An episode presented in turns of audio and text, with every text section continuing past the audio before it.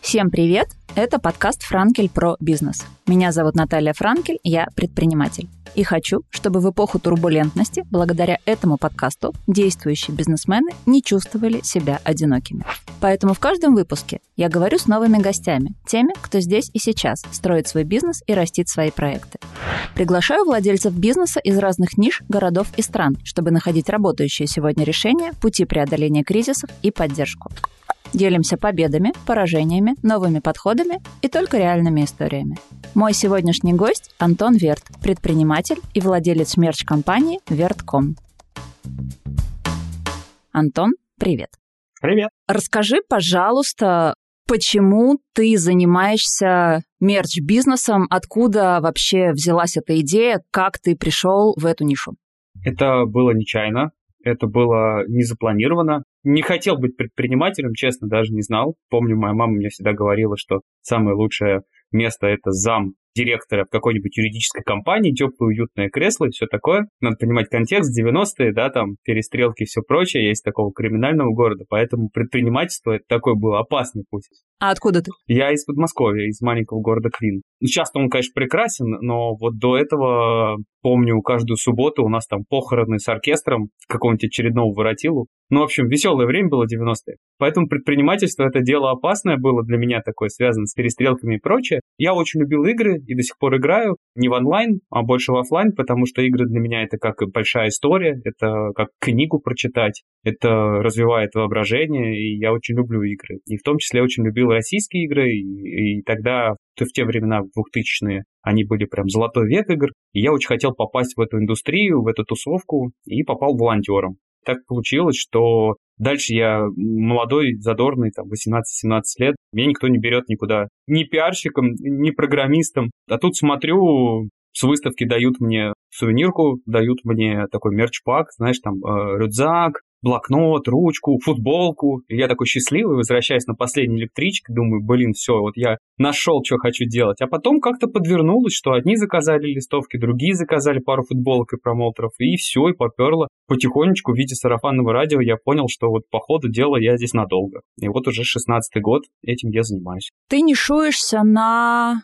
IT-рынке. Как так получилось? Все из игровой индустрии началось. То есть, когда я начал работать с игровой индустрией, дальше уже пошло все, что связано с IT в целом. Я хорошо понимаю этих людей. Они для меня не люди с небес. У них есть потребности определенные, в том числе для программистов, которые сейчас особенно в фаворе, да, тогда это было чуть попроще, но в целом просто это исторически сложилось, а дальше это закрепилось, и эта ниша осталась за нами. Это не означает, что мы не работаем с другими, просто очень много клиентов из этой индустрии. Потому что когда к нам приходят, у нас уже огромное количество кейсов, примеров, готовых решений, не готовых решений именно для этих людей. Ну и плюс, знаешь, если честно, опять же, это не про бизнес, это про некую такую желание быть причастным к чему-то большому, и это просто, наверное, личный выбор быть причастным к этому миру, к IT, к ребятам, которые созидают, создают новые продукты. Ну, раз уж сам программировать не умею, чё ж.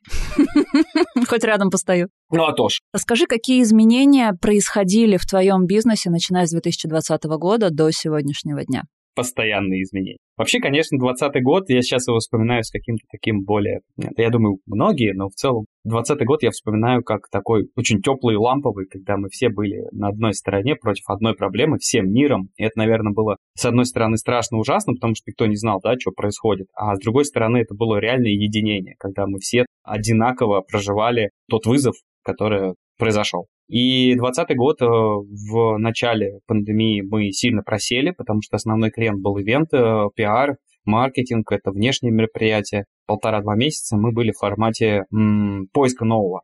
И нам очень повезло, потому что пришел клиент, и мы за это зацепились. Он пришел и сказал, нам нужно поддержать наших ребят, сотрудников, программистов, которые сидят на удаленке. И первый наш заказ, с чего все началось, такое вот возрождение, да, и переключение с э, вот этой индустрии, с ивента и маркетинга, и пиара, и продаж на HR. Запрос был в формате брендированная гречка, тушенка, прихватка, поваренная книга и еще этот, как его, фартук. И это нужно было разослать 50 штук. И дальше просто поперло. К концу года мы разослали где-то около 13-14 тысяч э, подарков. Там огромное количество совершенно разнообразного. Просто все началось с гречки.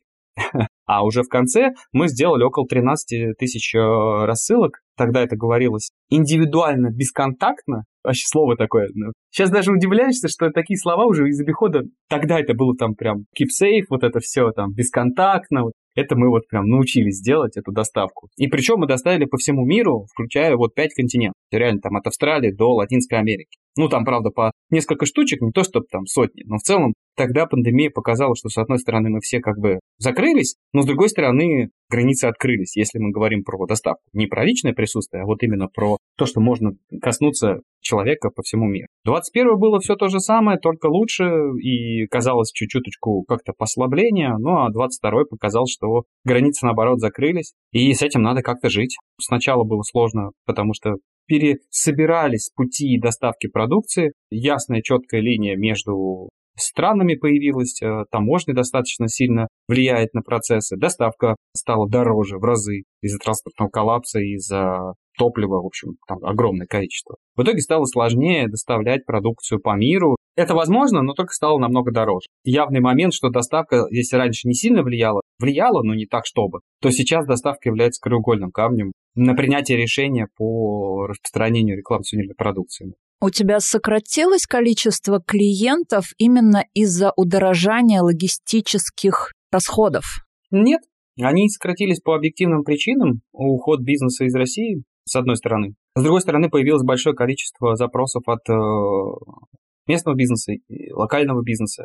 Ну, в общем-то, не сильно просела наша индустрия. Ну, она просела, но в целом я бы сказал, что потенциал есть, и в целом мы не скажу, что в минусе. И это как бы слава богу. Ну, в общем-то, ребята, которые не релацировались, которые остались в стране, в целом есть работа, а для нас, собственно, любой программист это, ну, как бы определенный бюджет, который закладывается в качестве подарка, поэтому в целом пока что мы ну, чувствуем себя нормально. Не могу сказать, что прям офигенно, да, но нормально.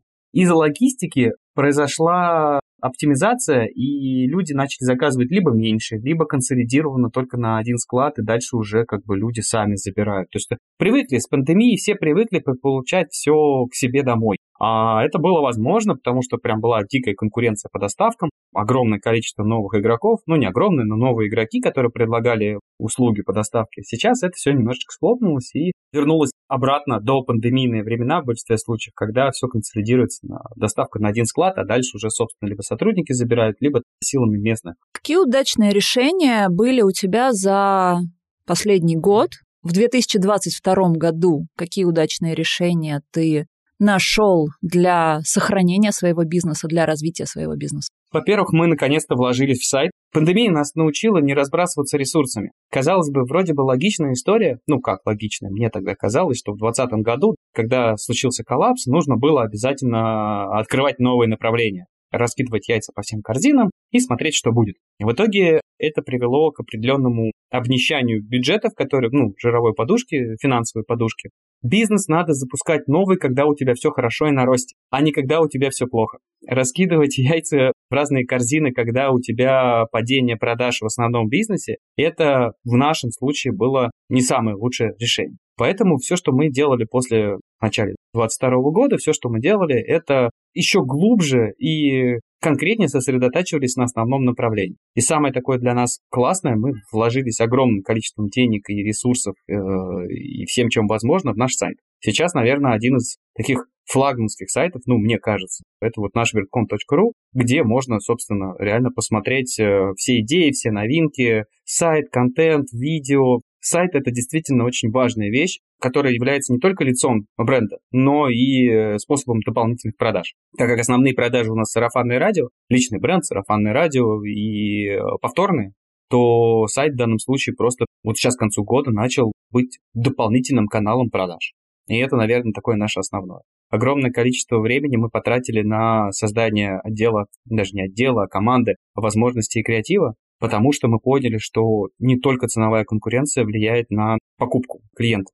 Сейчас век не только цены товара, но век идей. И когда клиент приходит и говорит, что я хочу продукцию на Новый год, он ждет не только подборки продукции по хорошей цене, он ждет идей. По идее это не оплачивается. В большинстве случаев, к сожалению, такой труд не оплачивается. Когда ты делаешь подборку, когда ты делаешь креатив, когда ты придумываешь за клиента или для клиента идею, как это будет использовано, Это не оплачивается, но при этом это дополнительный плюс к твоему предложению. Это не просто фрилансер, это реально дизайн, креатив, это ребята, которые занимаются подборками, шерстят там интернет, смотрят новинки. И все это потом в оболочку креативного предложения помогло нам выиграть несколько важных крупных тендеров на несколько там миллионов, которые сейчас помогают нам проживать эти времена. Поэтому сайт как дополнительный канал, это создание креатива и дизайна уже полноценно. Это вторая. Ну, а третья – это работа с командой. Это реально большой пласт работ, э, связанный с поддержкой команды, с поддержкой людей. Не только эмоциональной, но и юридической. Как-то расшифровывать посылы, которые к нам приходят, как-то успокаивать, чтобы люди могли чувствовать себя хотя бы в какой-то минимальной безопасности или хотя бы ну, немножко понимать контекст происходящего. Поэтому вот такие три вещи. Сайт, креатив и работа с командой. Относишь ли ты к потенциально удачным решениям выход на международный рынок?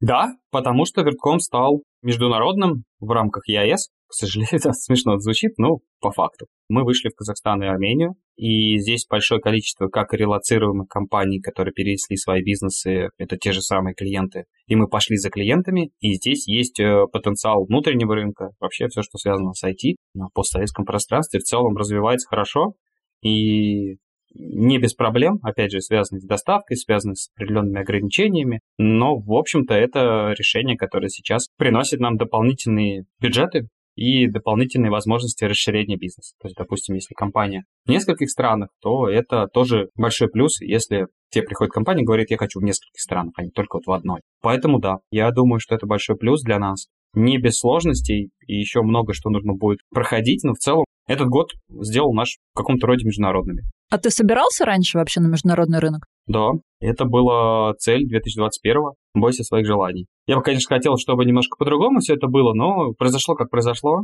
Цель, поставленная в конце 21-го, в конце 22-го достиглась, ну, в общем-то, вот так неожиданно. Я не знаю, как еще тут сказать, чтобы сказать правильно. А как у тебя обстоят дела с конкуренцией на зарубежном рынке? Ты пришел, такой матерый э, в России, такой опытный и прекрасный, тебя там ждали? Или рынок пустой, или ты можешь там сейчас хорошо располагаться? Конкуренция везде разная. Если брать страны там восточные, там больше конкуренции на уровне договоренностей, а не на уровне бренда или на уровне позиционирования, на уровне коммерческого предложения и всех этих вещей. И, как правило, такие клиенты, они не готовы ну, не совсем даже конкуренты. То есть они привыкли вот так, что они позвонят там кому-нибудь, а тот кому-нибудь еще позвонят, и завтра все будет готово. Получается, что конкуренция есть, она существенна, но при этом это с одной стороны, потому что, ну, рынок, он был, он есть, но конкуренция, она, видишь как, она, если раньше была условно только ценовая, вот как я говорил, в одной стране, она была только ценовая, в большинстве случаев только по цене там была заруба, то сейчас конкуренция стала максимально дифференцированной. Это может быть конкуренция, что типа у меня там брат-сват лучше делает, это может быть конкуренция по креативу. Вау, у вас классно. Это может быть конкуренция по удобству, это может быть конкуренция по сервису, конкуренция по цене, конкуренция по постоплате. И это совершенно разные ниши с совершенно разными клиентами. Мы выбираем конкуренцию по сервису, по креативу и по качеству товара. И здесь, наверное, ну, не то, что прям голубой океан, но в целом есть с чем работать. То есть, допустим, клиенты, которые релацируются в другие страны, у них стоит выбор. Проверенный сервис, да, пусть дороже, пусть чуть дольше, но проверено, либо как бы, ну, местные поставщики непроверенные, у которых там договоренности на другом уровне, у которых порой не бывает сайтов, которые не берут трубки, надо приходить лично, смотреть лично, контролировать лично, ну, при этом тоже качество, возможно, хорошее. Мне кажется, здесь хороший достаточно и продакшн, и прочее, просто форма коммуникации другая. И клиент выбирает между формой коммуникации, что ему ближе. Поэтому пока что я не могу сказать, что мы вот именно в нашей нише по сервису и по качеству, и по креативу мы сильно там прям страдаем. Но когда начинается пересечение, когда начинается, допустим, там знакомство с местными компаниями, то тогда мы попадаем в другое поле. Что типа, а зачем нам, если у нас есть там условно Гурем, какое-нибудь имя армянское, вот, либо казахское, неважно. Поэтому здесь ну, начинается уже другое общение. Вообще, э, если говорить про заказы, это действительно, даже несмотря на то, что это IT, здесь действительно по-другому строится общение и доверие. Ну, то есть, если тебя кто-то посоветовал, то тебе могут даже без документов просто воплотить и сказать, сделайте красиво, по-братски и все такое. Это реальный факт. если тебя кто-то посоветовал. Если не посоветовали, то здесь нужно прямо реально вот прям по-восточному добиваться общения, коммуникации. И вот не сильно напрягает в целом. Вообще, если смотреть, то в нашей действительности московской, там, питерской, ну, в общем, городах-миллионниках, да и в целом в средней полосе и не только, это больше такая быстрая коммуникация, закрытый тип коммуникации. Ты мне, я тебе, хоп-хоп-хоп-хоп, все, класс, сделали, дальше побежали. Здесь же все более размеренно, нужно больше времени закладывать на коммуникацию. И это, с одной стороны, удивляет, а с другой стороны, ну, в общем-то, открывает в тебе новые грани. То есть столько, сколько общения личного, там, по несколько встреч в день, по несколько кофе в день, еды в день. Такого, наверное, я за все свои 15 лет предыдущей карьеры не делал. Так что да, вот такая вот разница. Торговаться надо уметь? Если вопрос цены... Ну, такая история про восточный базар, что на Востоке надо уметь торговаться, иначе к тебе не будут относиться серьезно. Это правда или это байка? Ты знаешь, в нашей сфере, наверное, это не практикуется. Ну, там, условно, поехать на какой-нибудь э, рынок, конечно, это прикольно поторговаться. Но это если в B2C, да, там чисто. Но если мы говорим про бизнес, то, наверное, здесь больше не про торговлю, а про доверие. Я тебе доверяю, значит, я буду с тобой работать. Если я тебе не доверяю, какие бы цены мне не давал, я все равно, наверное, с тобой работать не буду, потому что я тебе не доверяю. То есть, наверное, все-таки не про торговлю, а про доверие. Может быть, и торговля тоже, то есть нельзя отрицать, но, скорее всего, первично доверие. В целом ничего такого отличительного от нашей там действительности нет. Просто здесь у нас доверие заслуживается такими быстрыми способами, там, быстрым ответом, коммуникацией, э, предложением. Быстрая коммуникация и доверие заслуживается быстротой, а здесь доверие заслуживается размеренностью степенностью. С какими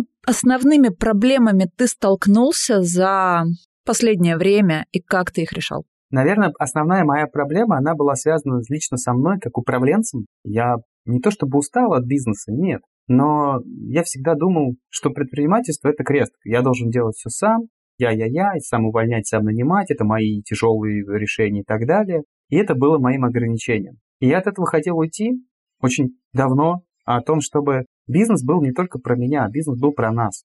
Наверное, самое главное, что произошло со мной, это даже не проблема, а достижение. Я смог вырваться из этого операционного круга и довериться моим партнерам, моим ребятам из команды. У нас реально появилась команда, топ-команда людей, которые сами принимают решения, сами ответственны за результат. Я смог довериться этим людям, смог бить себя вовремя по рукам и языку, чтобы не влезать в процессы и правильно наладить, ну, как я считаю, не то чтобы правильно, но, по крайней мере, мне кажется, что это работает, правильно наладить формат контроля. Не такого чайка менеджмента, когда там прибегаешь и там, что тут, где тут, что тут быстро, а некие правильные реперные точки, опора на команду. Это для меня, наверное, самое главное достижение. В начале года я еще очень сильно был привязан в операционной деятельности. Сейчас получилось вырваться из этого вот таким вот странным путем. При этом это раскрыло во мне потенциал того, что я давно хотел. Найти свою супер сторону, сильную сторону, а это как раз, ну, в общем-то, видение, нетворкинг, новые рынки,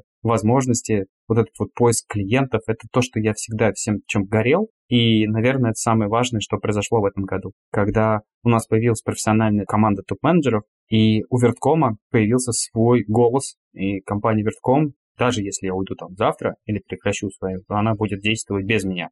И для меня это большое-большое-большое достижение, потому что к этому я шел очень долго. И это, наверное, мои личные ограничения как предпринимателя. Я всегда смотрел на других предпринимателей, у кого это классно получалось, и я прям локти кусал. У меня это как-то физически не получалось, эмоционально и морально. 2020 показал, что и так может. Теперь я могу сказать, что я не раб своего бизнеса, не предприниматель одного бизнеса, и у меня есть потенциал и сильная сторона. За счет кого? За счет команды. Только команда может помочь, только люди, которым ты можешь довериться, могут помочь тебе выйти из этого операционного круга. Ты вырастил этих людей или ты нанял их готовых? Мы вместе очень долго. И не то чтобы я их вырастил, мы вместе росли. Мы 10 лет назад, и мы сейчас, это, знаешь, компания в раз в 50 больше, если так посчитать по всем параметрам. Мы вместе выросли, и это самая такая важная вещь, когда ты можешь довериться человеку, которого ты проверил в реальном деле. А вот как нанимать людей, если мы говорим про партнеров, да, по бизнесу, то как приглашать партнеров в свое дело на старте, я не знаю, я не умею. И это как раз тоже для меня такой интересный новый вызов. Я еще пока не рассматриваю этого, ну, нет необходимости, да и вряд ли в ближайшем будущем буду, если мы касается нашего основного бизнеса. Но, наверное, именно если мы говорим о партнерстве, то это только вот совместный рост. Если мы говорим о C-левеле, о ребятах, которые топ-менеджмент, так называемый, то здесь два варианта. Либо ты даешь шанс, возможность, ресурс и смотришь, готов человек взять на себя ответственность, либо нет, либо ты нанимаешь со стороны. Честно говоря, нету одного ответа, как правильно. иногда человек, который все прошел и вырос вместе с нами, это прям идеально. То есть человек прям прошел все этапы и идеально понимает все процессы. Есть плюс. Но есть ограничения, у него нет стороннего опыта. Если мы говорим о человеке, который приходит со стороны, у него есть сторонний опыт, это и плюс, и минус. И минус это, я всегда так делал раньше, а плюс это у меня больше опыт. В этом году наши ребята, которые сейчас рекрутингом занимаются, у нас прям вот есть важный момент соприкосновения по ценностям. То есть если раньше это было по касательной, ну типа условно, вот твой функционал, вот твой опыт работы, давай работать. А дальше получается, что по ценностям мы не проходим. Не проходим по ценностям, у него другие ценности совсем. Но опыт. И мы понимаем, вот очень много на этом косячили, ну не то что косячили, опыта набрались. Мы понимаем, что диалог надо строить сначала соприкосновение по ценностям, а только потом уже по функционалу и другим вещам. Когда мы переформатировали рекрутинг именно с ценностями, то воронка оставшихся людей, воронка улучшилась в разы, что касается и менеджеров по работе с клиентами, и бэк-офиса, это не панацея, но это работает в нашем случае. Знаю компании, которые работают чисто по функционалу, им без разницы на ценности, ну, это их ценность. А у нас основной базовый принцип, который прям большими буквами, нам не все равно. Это на все касается. Нам не все равно, валяется бумага у принтера, ну, поправь ее. До мелочей. Ответь клиенту, даже если у тебя нет предложения, просто скажи, вот я понимаю, что вы ждете, подождите еще. Нам не все равно, что происходит. Конечно, ну, я не могу сказать, что прям 100% времени мы всегда придерживаемся этого принципа, ну, тоже люди, но в целом, если мы нанимаем на эту ценность, то уже и смотрим. Ну, то есть, если человек, там, допустим, говорит, что вот в 7.03 я хрен кому помогу, ну, потому что это мое личное время, это неплохо, это нормально. Тоже интересно, когда говорят, вот, типа, там, вы просите перерабатывать. Слушай, ну это не вопрос переработки. Это сразу такой какой-то вот негативный, токсичный контекст уходит. В нашем случае, я имею в виду. Это не вопрос переработки, это вопрос помощи. Допустим, если там условно прям проект горит, и надо помочь упаковать коробки. Вот я же вижу, наши ребята в большинстве случаев такие, блин, давайте поможем всем вместе, потому что завтра нужна мне будет помощь. То есть это такая вот история совместного творчества. Но это как у нас. Понятное дело, что бизнесы разные, и у кого-то наоборот нужно как бы пресекать эту историю, чтобы на спине, ну, не ездили, да, на горбу, как это говорят. Возможно, так оно и есть. Но вот у нас вот такой принцип. Соприкосновение по ценностям в рекрутинге – это тоже, кстати говоря, большой плюс в этом году для нас, для того, чтобы искать правильных кандидатов для нашей компании. Сколько человек у тебя сейчас в Вертком? В сезон до 100. Сезон это когда? Сезон у нас э, сейчас он чуть сдвинулся, но в среднем с середины сентября до декабря. Сейчас он начался чуть позже, но слава богу начался. Знаешь, как мы называем этот сезон? Все то же самое, только без слез. Тут что признаться, самый классный год был 19-й. Там было какое-то все стандартное, все простое, все понятное, понакатанный, и как бы сезон проходил э, напряжно, сложно, но без геморроя сильного. А вот начиная с 20-го, да, когда у тебя условно, когда ты сделаешь рассылку к концу года, а у тебя подарки приходят раньше, чем нужно, и на тебя клиент бычит, потому что какого да, мы еще никого не подарили, а там в чатиках уже начинают раскидывать, ты удивляешься. Или когда твоя доставка вообще просто ворует на таможне какой-то страны, или где-то вообще тебя объявляют контрабандистом, тебе нужно это все быстро переделать. Начиная с 2020 года ни один сезон, вот сколько, 2021 и не проходил под э, простыми вещами. В 22-м, а, так как сезон чуть сдвинулся, аппетиты по доставке снизились, напряг большой, иногда приходится уходить там не 7, а 8, ну, по разным причинам. И не вечера, а утра? Вот ты прикинь, нет. Наверное, меня даже больше, знаешь, что радует? Было такое время, когда часть клиентов могли вести себя очень токсично. Знаешь, я король, я все могу, ну, в основном не король уж, не хочу обижать никого, но королева и принцесса, наверное, больше так, потому что у нас все-таки HR в большинстве случаев это девушки. И, конечно, поведение этих девушек иногда доставляло просто дикий дискомфорт нашим менеджерам, когда реально могли вывести наших менеджеров просто вот до слез, до истерики, дрожь в руках, и вообще не помогать не хотел. И причем, знаешь, это на постоплате, сделайте мне то, сделайте мне это, а почему не так, а почему тут, вот на два часа вы опоздали, все, вы как бы самый худший в мире, везде отзывы хреновые, давай вообще всем все напишу. На большом объеме каждый кейс разбирать, мы его разбираем, мы разбираем, есть такая в бизнес-процессе разбор кейсов уже после. Но в моменте, когда большой объем в тебя встекается, психологически было сложно. И в этом году мы заметили, что, опять же, на большом объеме заказов, да, не то, что прям конкретно каждого спрашивают, клиенты начали быть более, не то чтобы лояльными. Адекватными. Ну, адекватность это такая вещь непонятная. Классный кейс про VIP-подарок, что типа пришел человек, заказал у нас подборку VIP-подарков, и мы спросили его бюджет, он говорит, какие бюджеты вообще? Я должен удивить, никаких не надо вообще бюджетов, вообще не делайте рамки. Мы такие, ну давайте поставим 5000 рублей. Он говорит, да вы с ума сошли. У меня 500 рублей максимум на человека. Адекватно это неадекватно, ты не знаешь. То есть адекватно в его картине мира. Поэтому я бы сказал, здесь не совсем про адекватность, хотя это тоже важно, конечно, там, восприятие момента, а какая-то человечность проснулась в каком-то роде. То есть что-то такое, что мы снова так или иначе в одной лодке, как это ни звучало бы, мы снова так или иначе вместе проживаем то, что происходит, нам все равно нужно делать результат. В 2021 году был кейс, ко мне пришла, типа, обращаясь к вам как к владельцу, с вашим менеджером не получилось договориться, прям было вот под Новый год, с вашим менеджером не получилось договориться, потому что вы повысили цены на товары и доставку, да, как бы повлияйте, пожалуйста, на это. Наш финансовый отдел не согласовал это повышение, то есть мы не согласны, повлияйте на это как, как владелец. Вот такие были запросы. Сейчас все-таки как-то по-человечески люди подходят, потому что уже как бы ситуация такая, что ну либо мы вместе это делаем результат, ну либо никак. Токсичное поведение, оно, скорее всего, оно осталось, вот это требовательное, токсичное, высокомерное. Я клиент, а вы мне все тут давайте вылежите, оближите меня, вот это все. Оно, слава богу, уходит из э, обихода. Жалко, что таким путем, но контекстом событий всех. Но в целом мы вернулись к такому более человеческому общению. Это то, что мы наблюдаем. Мы уже занимаемся корпоративными подарками, работаем с B2B-сегментом, и основной клиент у нас HR, а HR сейчас являются чуть ли не основным звеном между бизнесом. Вообще, в принципе, HR это не просто про рекрутинг. HR это функция, которая далеко вышла за пределы поиска, найма, адаптации персонала. Это большой пласт работы. И, по сути, это чуть ли не 80% успеха в нынешней ситуации. Все зависит от HR в большинстве случаев. Не умоляю да, всех остальных, но в целом функция выросла в разы. И, наверное, человеческий подход от HR, он передался и систему заказов, потому что раньше закупщики были основные,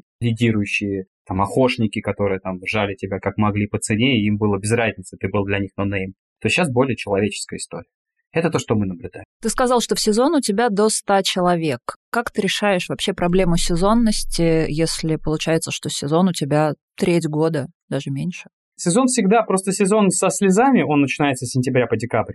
Это просто до персонала, это доставка, курьеры, упаковка, это все, что связано с тем, что можно быстро найти и быстро, соответственно, убрать. То есть, как правило, это за счет э, даже не найма людей, а просто за счет э, договоренности с э, субподрядом, которая просто является частью нашей команды в определенное время. Поэтому здесь очень просто. Но то, что мы не останавливали тайм ни разу, ни в какой месяц, это вот факт. Это тоже, кстати говоря. Даже в декабре у нас есть несколько вакансий, которые мы так или иначе вот хотим закрыть. С одной стороны, хорошо, с другой стороны, а что же вы раньше-то не закрыли? Ну, потому что постоянно требуется... У меня всегда была золотая мечта, голубая мечта или вообще мечта. Или даже не мечта, а установка. Человека нанимаешь, и он на всю жизнь с тобой. Это неправда. Сейчас, с учетом всех изменений, быстрых изменений, мы вместе, когда нам комфортно, и мы можем друг другу помогать. И здесь как раз ценности важнее, чем просто нанять человека по функции. Но всегда нужно понимать, что каждый человек свободен в своем выборе движения дальше. И здесь нужно всегда давать людям не только здесь и сейчас работу, но и какое-то видение, перспективы. Не всегда получается, но в целом это помогает увеличивать, не хочу сказать срок службы, но увеличивать совместное время творчества. Скажи, пожалуйста, есть ли какая-то взаимосвязь э, развития ниши мерча и растущей актуальности эко-повестки, когда так много говорят о шеринге, о избыточном потреблении, обо всем том, что связано с уменьшением и с увеличением осознанности потребления и с уменьшением потребления ради потребления. Есть ли какая-то у вас политика в этом направлении и связан ли как-то у тебя бизнес с актуальной на сегодня и растущей в инфополе экоповесткой? Да, говна начали заказывать меньше. Раньше этого было больше. Стали заказывать более практичные вещи, долгосрочные, знаешь, как будто в свое время, вот знаешь, когда телефон каждый год. Вышел новый iPhone, надо срочно купить новый, а этот куда-нибудь деть. И вот так же было так или иначе в каком-то роде в мерче, знаешь, условно там зашквар было иметь Powerbank больше трех месяцев, потому что новый же подарят. А сейчас нет, сейчас лучше подарить хороший на 20 махов э, Powerbank, который с тобой будет. И даже ты гордишься о том, что смотри, он у меня уже 5 лет, ну там условно. Поэтому сейчас вот что произошло. Больше заказывают не какой-нибудь трэш, который в целом быстро кончается. Футболка дешевого качества, ручки какие-то прям сломались, и дальше выбросил новую, взял. Сейчас, наверное, больше заказывают что-то основательное. Хороший рюкзак, Travel тематика очень популярна по объективным причинам. И там, понятное дело, что заказывают такие очень более дорогие айтемы. То есть сейчас в целом средний чек на подарок увеличился. Есть градация условная. Есть промо, бизнес и VIP. Промо раньше было там, 500 рублей, бизнес 3, VIP 5, то сейчас, наверное, промо это уже 1000, бизнес это 5, а VIP это 10. На эти деньги в целом еще что-то можно такое хорошее, долгосрочное купить. Так что да, это работает. В осознанное потребление пришло к нам так или иначе за счет покупки более не то чтобы дорогостоящих, а долгоиграющих вещей. А вот если говорить про эко-тематику, которая была популярна, мне кажется, что это был какой-то тренд, знаешь, как спиннеры. Типа все побежали покупать продукцию из переработанного материала. Кстати говоря, трубочки питьевые из э, переработанного материала, это еще хуже, чем обычные пластиковые. Много там есть таких мифов. Или, допустим, знаешь, из корк коллекции, это из пробковой коллекции, из материала тайвик, это такой вот жеванная крафтовая бумага. Но по факту, ну да, это как бы частично из переработанного материала, но по факту та же самая продукция. Не сильно-то она и эко, если уж говорить между нами девочками. Да, она с элементами, да, она из переработки, но как бы в большинстве случаев был такой тренд, когда, знаешь, было слово эко популярно. И квинсистенцией всего этого была история, когда под эко попала подделки из дерева. Это просто вообще. То есть мы покупаем эко-материал, заботясь о природе, покупая деревянный. Вот это непонимание, оно, с одной стороны, то есть это же экологически чистый продукт, да? Ну, потому что дерево. И эко. Эко-повестка и экологически чистый смешалось в одно время у некоторых клиентов, да и вообще в целом смешалось. Дальше это, конечно, разлепили, потому что, ну, как бы все-таки рубать дерево и говорить, что экопродукция не стоит. Но это быстро прошло. Вообще слово эко такая уже небольшая скобинка у людей. По факту это, грубо говоря, некрашенный материал, что-то крафтовое, это все сразу. Ну, то есть это, наверное, больше про упаковку, а не про суть. А если мы говорим про осознанное потребление, то да, сейчас прямо тренд на вещи, которые не умрут через несколько применений ну, в том числе и хорошие футболки, хорошие толстовки, хорошие э, поясные сумки. Ну, в общем, то, что будет с тобой частью твоего гардероба, частью твоего обихода, лайфстайла. И это не просто куда-то закинуть. Статуэтка стояла на полке, да, и все. Очень осознанно. А это вещь, которую ты просто будешь постоянно использовать. Вот чем она более юзабельна, чем она более применима, тем эта вещь лучше. И э, так как ритейловое качество давно уже пришло в корпоративный мерч, это можно совмещать хорошее качество и осознанное потребление. Это работает сейчас. Расскажи про то, какие каналы привлечения клиентов ты используешь сейчас в условиях естественных ограничений в соцсетях.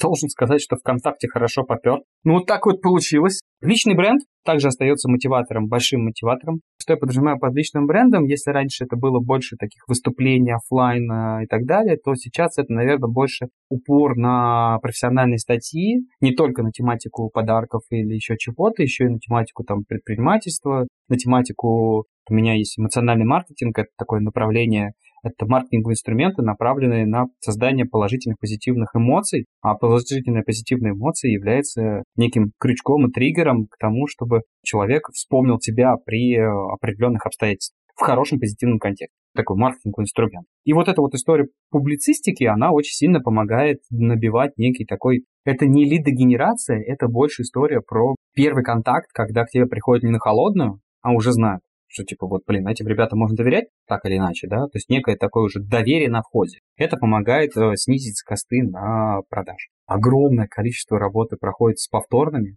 потому что столько изменений в персонале со стороны клиента не было и даже на пандемии. Получается, компании, с которыми ты работал годами, сейчас они э, уже другие, потому что там другие люди, другие подходы. И это, конечно, внутренняя работа.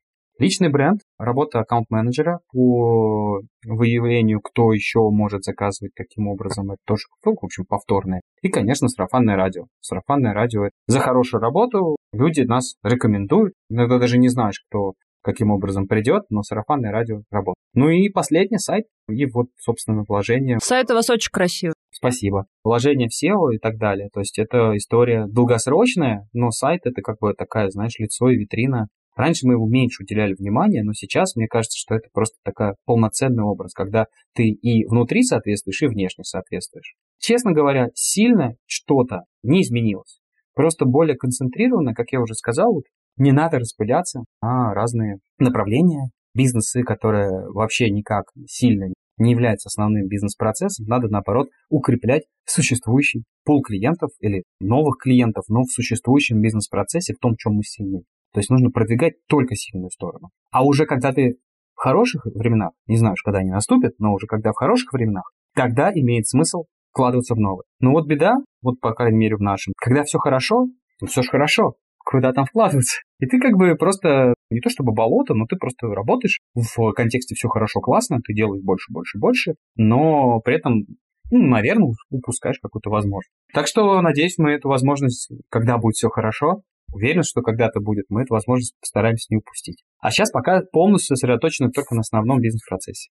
Расскажи какой-нибудь эпичный фейл из вашей бизнес-практики. Был клиент, который заказал у нас пищевые пирожные, что ли. И нужно было разослать по многим местам, по центрам распределения этих подарков, чтобы дальше эти подарки были э, розданы клиентам, ну, сотрудникам и партнерам. И мы все успешно сделали доставили, и нам начали приходить отзывы со всей страны о том, что эта продукция плесневая, просроченная, и вообще чуть ли вы во всем виноваты, суд, разборки. А еще это было постоплатно, а еще мы вложили все, ну это большой проект был, мы еще вложили все деньги, а перед Новым годом, и как бы нам и зарплату выплачивать, вообще беда. В итоге мы начинаем разборки и понимаем, что продукция должна была храниться в определенных условиях а она хранилась в следующих условиях. Либо у кого-то в офисе в теплой комнатной температуре, либо у кого-то на, в гараже каким-то образом, либо у кого-то на складе, либо в складе временного хранения, либо на улице.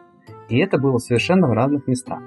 Естественно, что при таком нарушении хранения это произошло. Но результатом всего этого было выплата денег и такое, знаешь, холодное расставание, что типа, ну, клиент не признал, что он не проконтролировал этот момент. Он сказал, что мы виноваты. И далее мы с ним никогда не работали. То есть вот эта вот история непризнания своего косяка, она повела к тому, что сейчас, скорее всего, такого вряд ли было бы, и ну, все-таки к нам бы прислушивались. А раньше, это уже несколько лет назад было, раньше вот это вот, знаешь, я клиент, забывают они дальше, если он платит деньги и адекват. Были те времена, когда клиенты могли не признавать свои ошибки и все скидывать на поставщиков, таких как мы, в кавычках, собак нерезанных, поэтому мы найдем других кто нас будет там обслуживать. Это привело к нам к двум вещам. Первое, мы зареклись работать с пищевой продукцией, потому что это очень тяжело, и это вообще отдельный бизнес-процесс. А второе, мы поняли, что не каждый клиент наш, потому что мы не можем быть хорошими для всех. И это тоже очень сильно потрясло мой мир, потому что мне всегда казалось, что нужно быть хорошим, классным для всех, быть позитивным, положительным. Так не работает. Это тоже про ценности. Если у них ценности другие, значит другие. Грущу я по этому поводу. Конечно, неприятно, когда тебе высказывают что-то, ты понимаешь, что ты прав. Прав вот, ну, объективно. Но тебе высказывают, и этот мир с той стороны, он нерушим, он вот такой, и ты думаешь, ладно, тут два варианта, да, как бы сказать, окей, сори, до свидания, либо начинать доказывать. Я понял, начиная с того момента, что доказывать смысла нет. Вот факты, спасибо, до свидания, что сделаешь? Наверное, это важно. Какие качества ты считаешь важными для предпринимателя в современном мире? Но делать. Если ты не будешь делать, а только удивляться происходящему контексту событий, наверное, это путь не совсем предприниматель. Иногда это сложно, но надо делать. Просто делать. Единственное, что сейчас, наверное, возможно. Остальные все вещи, они, наверное, только прикладные. Ну и понимать, наверное, свои ограничения, что мы не роботы, что есть время, когда ты никакой, есть время, когда ты боевой. Просто ловить эти вещи. Но это даже не предпринимательство, это, наверное, про людей. Просто понимать, что мы люди, и в разных фазах, и принять себя таким, какой ты есть. Это, наверное, самое главное. Ну, может быть, это просто сейчас звучит, но реально, наверное, это такой путь в созидательную тему, что лучше сделать один шаг, пусть маленький, но каждый день, и лучше не гнобить себя за то, что ты что-то не доделал. В общем, идеальный враг хорошего, как там не я сказал лучший враг хорошего. Что помогает тебе как лидеру в кризис э, самому держаться на плаву и поддерживать команду? Две вещи. Первое – это быт, придерживание такого, знаешь, бытового расписания дня, когда ты примерно понимаешь и планируешь там день, два, неделю, то есть у тебя ясные ориентиры, что ты будешь делать и когда. Они не обязательно расписаны по часам, но в целом какие-то бытовые вещи до глупости, да, там купить вешалку, купить наушники. И такой вычеркнул такой, о, красавчик. Успеть отвезти дочек до вовремя, собрать их, красавчик. Вот пойти вот сюда, пойти вот туда. И ты понимаешь, что вот эти вот бытовые вещи, они тебя успокаивают внутри. Потому что как только ты сбиваешься с ритма быта, это не бытовуха, не то слово, а быт. Ясность какой-то картинки на ближайшую перспективу есть, а значит тебе, ну, в общем-то, есть чем заняться и нет времени грустить и переживать. А второе – это самовнушение, когда ты даешь публичные обязательства. Допустим, если ты дал обязательство, я буду рассказывать о том, как живут IT-компании в разных странах мира. И я уже начинаю концентрироваться на этом, как на моей задаче. Ты не поверишь, я огромное количество десятки офисов посетил, посмотрел, как люди живут, и пообщался, из них, естественно, мне некоторое количество перетекли в лиды и в заказ. А это новая возможность. И таких можно придумать сколько угодно публичных обещаний. Публичное обещание не обязательно, что ты должен там написать в какой-нибудь социальной сети, да, об этом я буду делать. Это прикольно, можно. Но в целом публично это то, что ты делаешь постоянно. Даже можно не обосновывать это. Это просто вот мое публичное обязательство. Поэтому быт и э, следование самому публичному обязательству это помогает э, поддерживаться на плаву. А, ну и винчик, конечно. У меня остался маленький блиц. Основная сложность бизнеса в твоей нише – это что? Увлечь идеей клиента, чтобы ему понравилось и чтобы мог применять в своей практике. Как ты отдыхаешь, как ты переключаешься? Бег и путешествие. Когда ты бежишь, ты медитируешь. Какая твоя суперсила? Нетворкинг. Я могу познакомить незнакомых людей и даже знакомых с друг другом. Еще раз. Чтобы они узнали что-то новое друг про друга. Конечно, конечно. О, а я не знал. О, да. Какую книгу или фильм ты посоветовал бы предпринимателям как номер один? Книга Мартин Иден, Джек Лондон. Это потрясающая книга, которая покажет всю тщетность вещей, если ты не являешься самим собой. В то же время через запятую Скотт Фиджеральд Великий Гэтсби, ну и, конечно, финансист Титан Стоик, да и вообще в целом весь Теодор Драйзер, это про предпринимательство, и это лучшая книга. Три автора, которые прям считаются очень гениальными. А фильмы, наоборот, мне кажется, в моем случае, с учетом вот моего подхода к жизни и вообще в целом такого созидательного, положительного, позитивного, я бизнес-фильмы не особо так вот люблю, но мне больше нравятся фильмы про эмоции, про человечность. А для этого прекрасный фильм у Полиана, это про маленькую девочку, которая подружила всех, кто не хотел дружиться. «Осень в Нью-Йорке» — это тоже про очень важные вещи, про эмоциональные вещи. Все, что с этим связано. Там «Билет в рай» — это очень эмоционально приятный фильм, вот совершенно новый. Мне кажется, что выражение «мужчины не плачут» — это какое-то очень неверное выражение. И вот эти фильмы, они как раз про то, что ты заплачешь. Все мы люди, и эмоции — это важная часть нашей жизни. И вот эти фильмы, они как раз, если книги, они помогают настраиваться на лад и логически проживать это, то фильмы, они наоборот помогают отпустить лишнее напряжение и просто быть в ресурсе. Как бы это ни звучало сейчас глупо. Ну а последнее, э, быть в ресурсе вообще, слово-то какое.